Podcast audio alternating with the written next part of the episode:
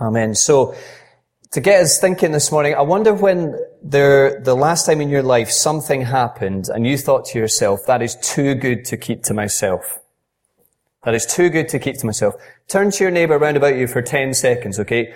What was the last thing in your life that you said, that is too good to keep to myself? And this will involve talking, okay? So go for it.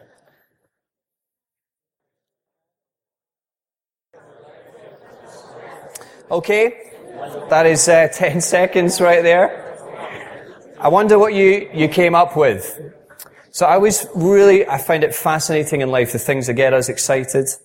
Like for me, um, Airdrie winning a football game gets me excited. For me, the discount aisle in Tesco gets me excited. But I had a friend round for dinner recently and he was telling me a story about a rare book that he found loves books, this my friend. And the story went something like this, that the, he had his heart set upon finding and reading this antique book, book that he really wanted to find.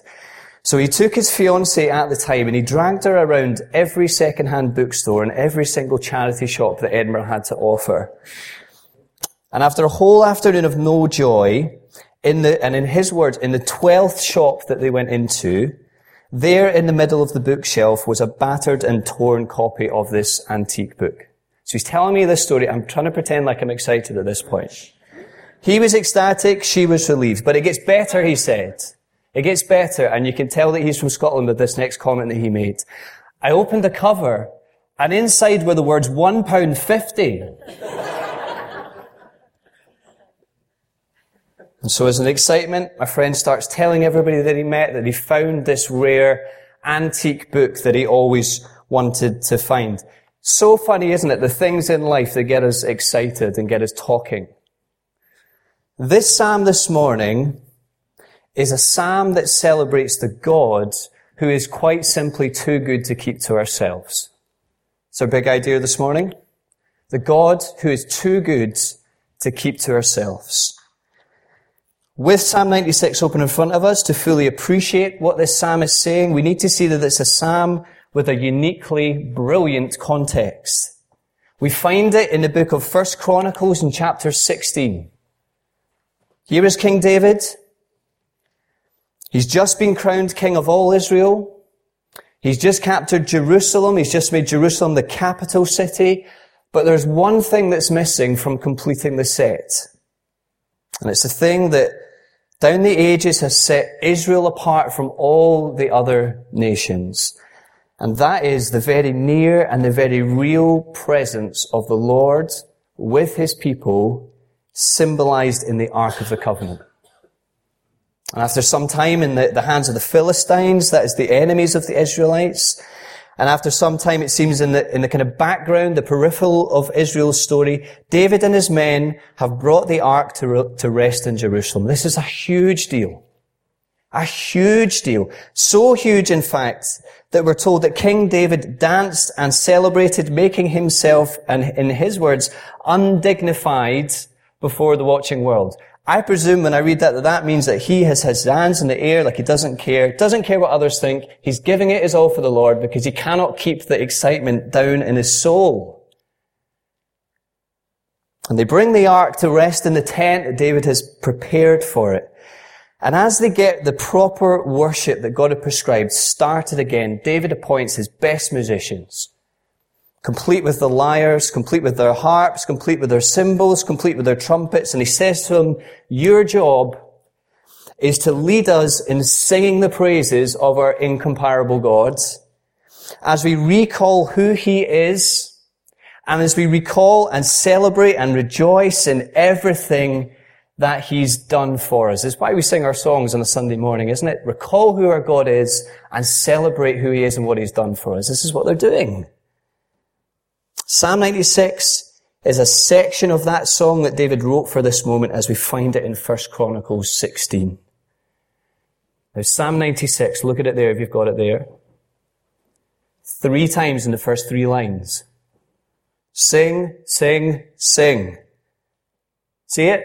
Sing, sing, sing. Call me crazy. I think we're supposed to sing. You see, in Hebrew poetry, one of the ways that you draw your reader's eyes to the central truth or emotion of what you're writing Remember, nobody owns a MacBook Pro in 1000 BC. It's not by putting it in italics. You don't put it in bold. You don't put it in Comic Sans or Wingdings. You repeat it. Sing, sing, sing. He wants them to sing. And not just sing this song to the inside. Sing this song to the outside. See, there's something intensely evangelistic about this psalm. In other words, this is not just a song for a Sunday. This is a song for God's people to sing at home. This is a song to sing at work, to sing at uni, to sing at school, to sing with your family, to sing on the pitch, because this song invites the peoples of the world to listen and to come and see how good this God is.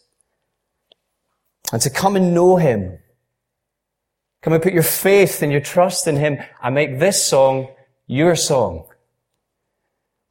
Why is this good God too good to keep to ourselves? There's four reasons. We'll rattle through these quickly this morning. Four reasons why this God is too good to keep to ourselves. Here's the first one, verses one to three.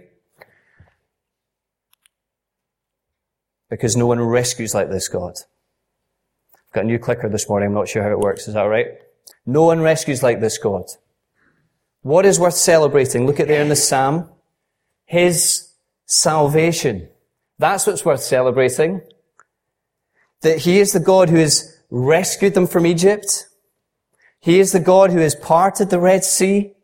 He is the God who has triumphed over both Pharaoh and the gods of Egypt. He is the God who has time and time again protected them from their enemies. And He is the God who by His grace, despite their constant hard hearts. He is the God who has brought them into this land that they now call home. Nobody rescues like this God. Nobody rescues like him. We love a rescue story, don't we, in our culture? One of the most heartwarming stories of this year, in fact, of this summer, was a rescue story. Those 12 boys and their coach stranded in the caves in Thailand helpless, staring death in the face before the most daring and incredible of rescue missions which saw them all make it out alive. And we just, that was an incredible story. I hope that got your heart. I'm sure it did this summer as we heard about it. An incredible story of rescue. But friends, no rescue story compares to the gospel. It just doesn't. How much more can we sing this song and make it our own as New Testament believers, because we know the full extent and the full contours of the rescue story, God's rescue story because of Jesus. Because the gospel says that I wasn't just stuck. I wasn't just drowning. I was dead.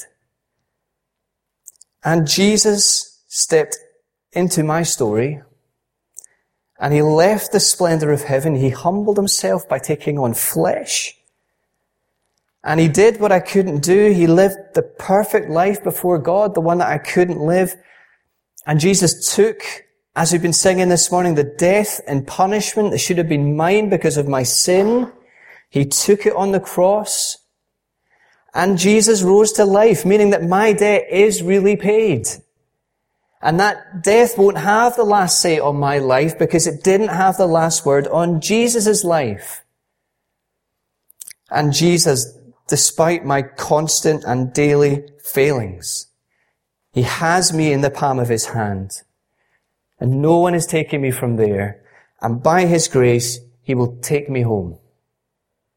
No rescue story compares to the gospel. And what are God's people to do with this rescue story? Verses 2 and 3.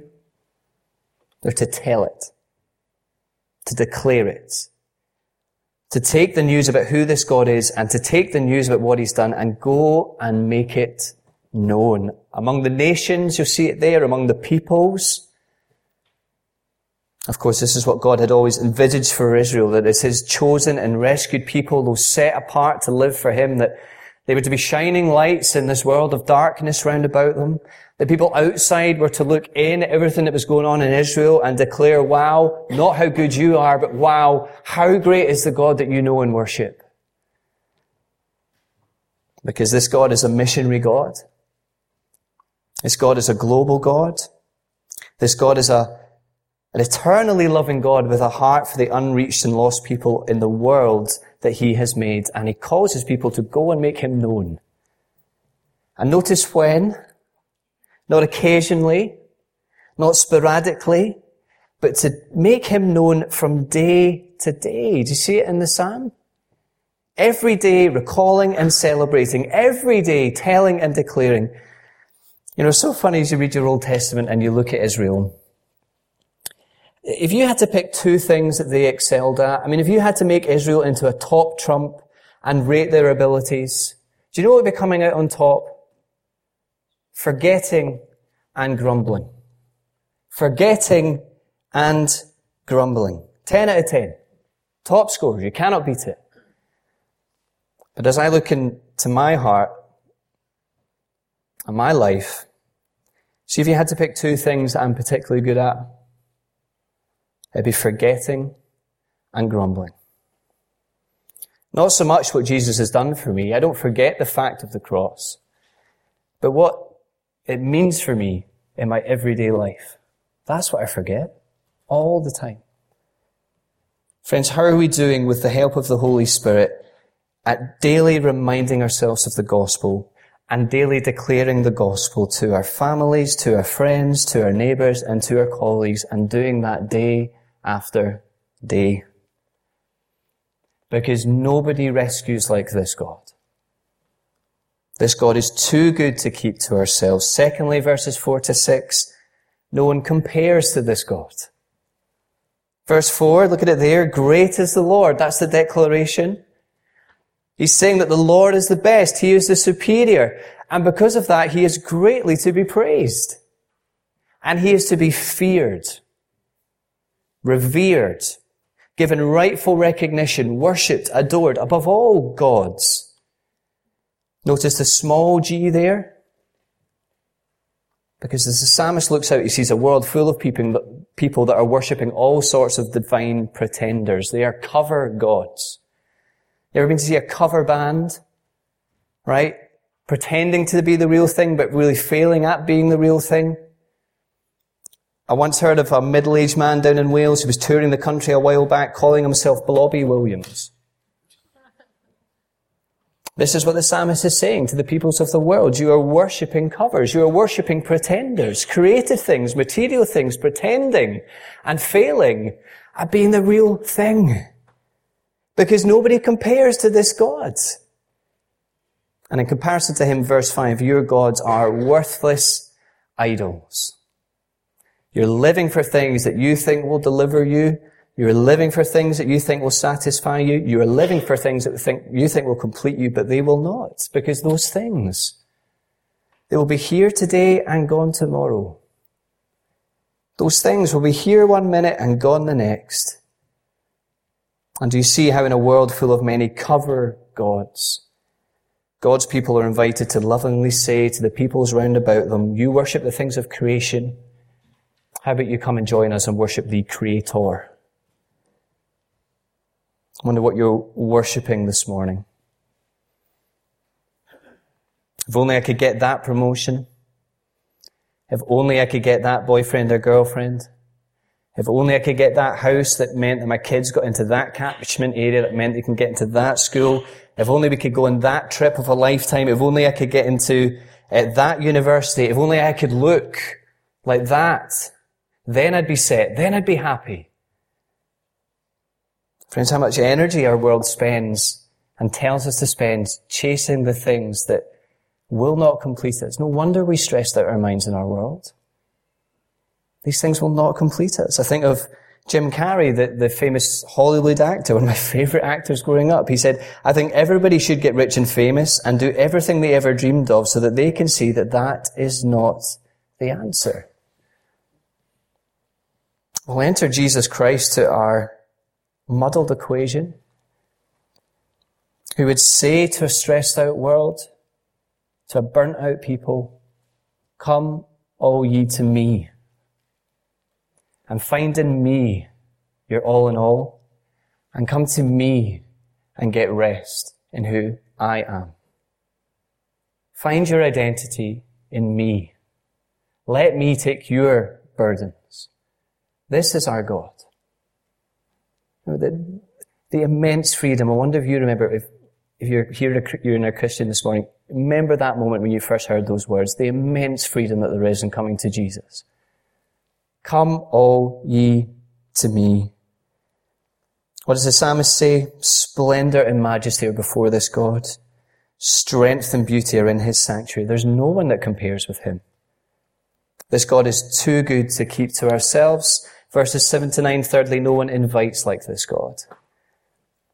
Again, notice in these verses the threefold repetition. Ascribe, ascribe, ascribe. It's almost like there's something three in one about this God, but we can talk about that later, okay?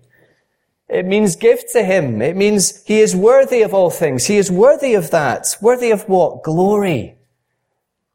And you see that this is not just God's people who are invited to come and to ascribe and to give to God. This is all the peoples of the world. And the thing about this God, the wonderful thing about this God is that He doesn't just invite people to come on and like a painting in a gallery, just look at a distance and admire. He invites people to come near to Him and to know Him. Verse 8. Remember, still speaking to the peoples of the nations round about him, the psalmist invites them to approach this God and to come and to know him for themselves. What does he say? Bring. There's a word of invitation. Bring. Bring what? An offering. Bring it where? Into his courts. See, these sacrifices, these offerings that God had prescribed that would atone for the people's sin and would make people right with him and would enable people to live in fellowship with Him, this splendidly holy God. How good is this God that He would make a way for us to come to know Him? He didn't need to do that. How good is this God? It's interesting that the people at this point in this psalm are being reminded of God's holiness. Of course, in the context and the, the story in First Chronicles, what's just happened is that when David's men are, are first carrying the ark to Jerusalem, this, this man called Uzzah, he's done what God has specifically said not to do, and he's touched the ark, and he's dropped down dead. A poignant reminder at that point in history that this God is holy, and they are not. Mr. Beaver said to Lucy about Aslan in the Narnia book, safe, said Mr. Beaver. Who said anything about safe? Of course he isn't safe. But he is good. He's the king, I tell you. See, God had graciously told them and made a way for them to approach Him. And only in that way may they approach Him, not complacently, but because of this sacrifice, confidently. See, God has pre- prescribed a way by which people can worship Him. God has made a way through which people can know Him in the beauty of His holiness. And again, how much more as New Testament believers can we sing this song? And how much more can we confidently approach this holy God because of Christ? And his blood shed on the cross for his people, the perfect sacrifice that gains us access to him, not as orphans, but as adopted sons and daughters with access to the very throne room of God and address this God not as Sir, but as Father. How good is that? As the old hymn says, to God be the glory, great things he has done. So loved he the world that he gave us his son who yielded his life an atonement for sin and opened the life gate that all may go in. No one invites like this God. This God is too good to keep to ourselves. And fourthly and finally, verses 10 to 13, no one rules like this God. The Lord reigns. See that declaration there? It's the one that we've seen throughout this, uh, this little set of Psalms that began in Psalm 90. This is what it's about. The Lord reigns. He is King. The world is established. It shall never be moved, which I think is a way of saying that just as the globe will not stop turning, just as the sun will not stop rising and setting, so this God who will never change, will never be moved from his throne. This God is never running out of resources. This God is never finding himself out of control. This God is never finding himself a match because he is the king. And he will judge the peoples with equity, meaning that his rule is 100% right. Friends, that is great news. Is that not the, the world that we all want? Is that not the leader that we all need? And as we look out on the mess of our world at the minute, do you know what we see? We see lots of people with lots of power, but with zero compassion and love. And we see lots of people with lots of compassion and love, but no power to do anything about it. But in this God, we have both in abundance. We have a God who is all compassion, all love, and all power. And we see that so beautifully in the person of Jesus Christ as we see him in the pages of the Bible. And Jesus will return as heaven's king. And on that day, get this, verse 11, look at this, the heavens will be glad, the earth will rejoice, the sea will roar, the field will exult, the trees of the forest shall sing, because here is creation, no longer, as Paul says in Romans 8, waiting in eager expectation for its renewal. Here is creation metaphorically doing to its nth degree that which it was always designed to do, and that is to give endless praise to the one who made it. Creation at the moment, if you like, is like a full piece orchestra. It's all set up, all ready to go, but it's sitting in a darkened hall gathering dust. But on that day, on this day, it will gloriously play. And I want to be there to hear it play. And friends, with that, do you see how what God is doing through the gospel, what God is doing through the work of His Son and through the power of His Spirit is bigger than just me and Jesus? It encompasses the cosmic redemption and renewal of all things. So where will you stand on the day that King Jesus comes? And where will you stand before the perfect judge as he gives the perfect judgment about our lives. Because we get two choices, really, don't we? We can either trust that I am paying for my sin, or we can trust and by our faith know that Jesus has paid for our sin. And we used to live down in, in Bristol before we moved to Edinburgh. There was a man um, that we knew in our church family called David. David was in his 90s. David went home to be with the Lord earlier this year. And I used to speak to him on Sundays when I saw him, and I used to ask him, David, what have you been up to this week in your life? What have you been doing? And he used to say to me that, um, Graeme, I've been taking a few trips on the bus. Okay, making the most of that free bus pass. They love a bargain too, the English. Been going on the bus. What have you been doing on the bus? I just go and I speak to people on the bus. So what do you ask them? I just ask them how they're doing. Ask them about their lives.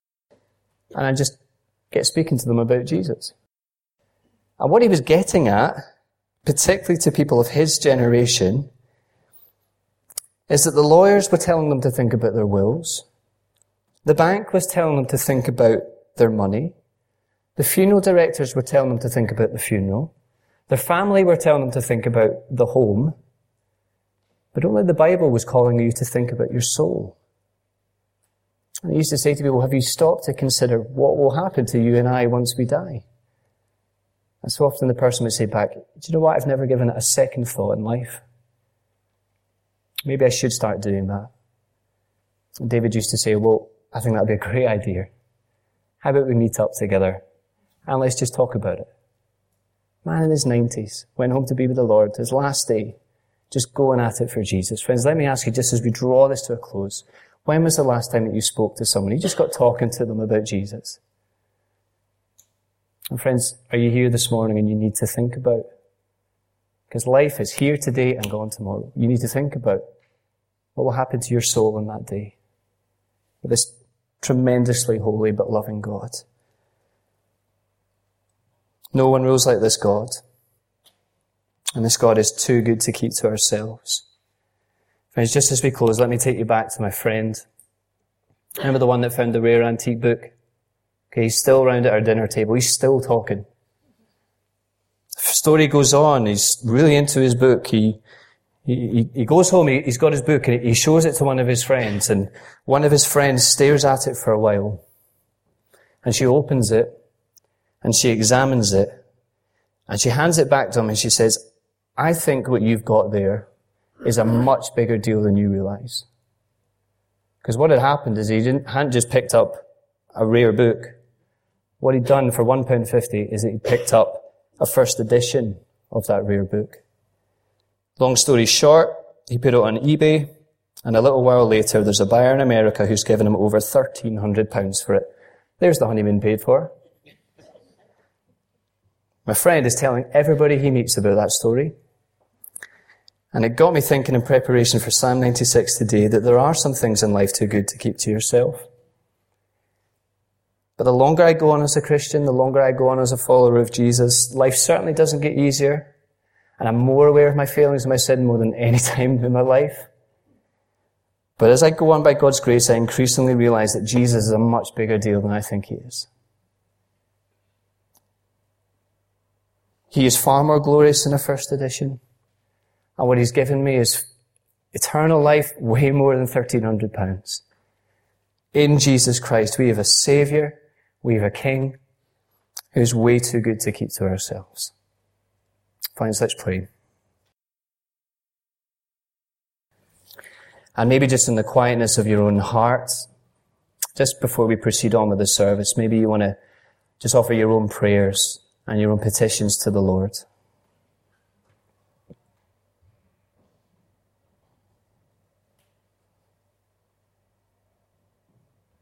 Father, we thank you that you truly are the incomparable God. And that your Son is truly an incomparable Savior. And that your Spirit truly is an incomparable Spirit. And so we simply ask that you would help us this week to make John the Baptist's confession our confession, that we would decrease and that you would increase, all for your glory and for the upbuilding of this church and the church throughout the world. Help us to make you known, we pray. In Jesus' name we ask. Amen.